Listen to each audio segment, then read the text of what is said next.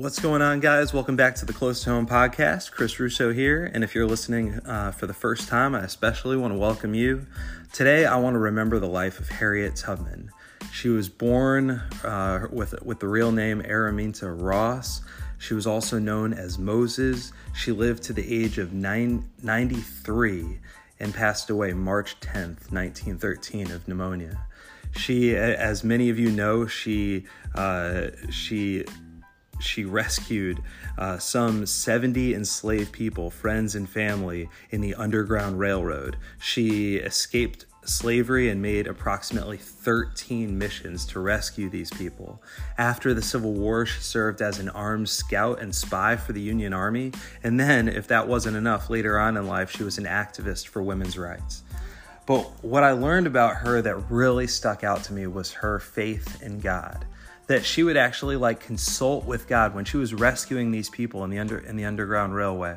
She she would consult with God and she said specifically he never deceived me.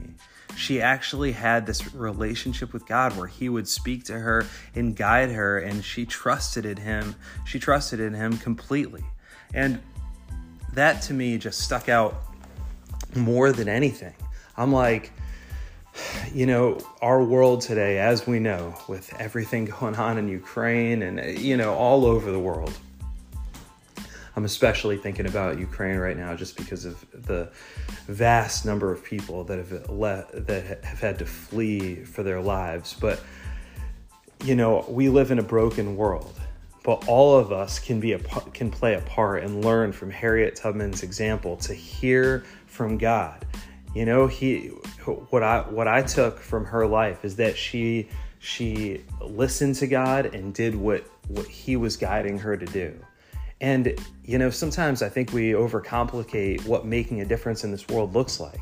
But if we'll commit to having a relationship with god through jesus christ if we'll commit to seeking god with all of our heart and and asking him and asking Him to show us what He wants us to do with our lives, man, He, he is going to guide us. Jeremiah 29 13 says, You will seek me and find me when you seek me with all your heart. I will be found by you, declares the Lord.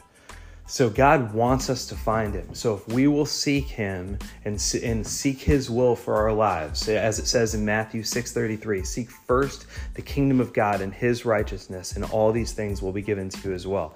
If we'll make prior if we'll prioritize having a relationship with God above all else and follow him, we can make a difference in our world too that will live on for generations. So I don't know, just learning a little bit about her life. I was inspired. I wanted to share that. I know there's so much more I could say and, and, and learn about her, but today let's remember, be thankful for, and most importantly, and most importantly, act on uh, what we what what we're inspired by in the life of Harriet Tubman.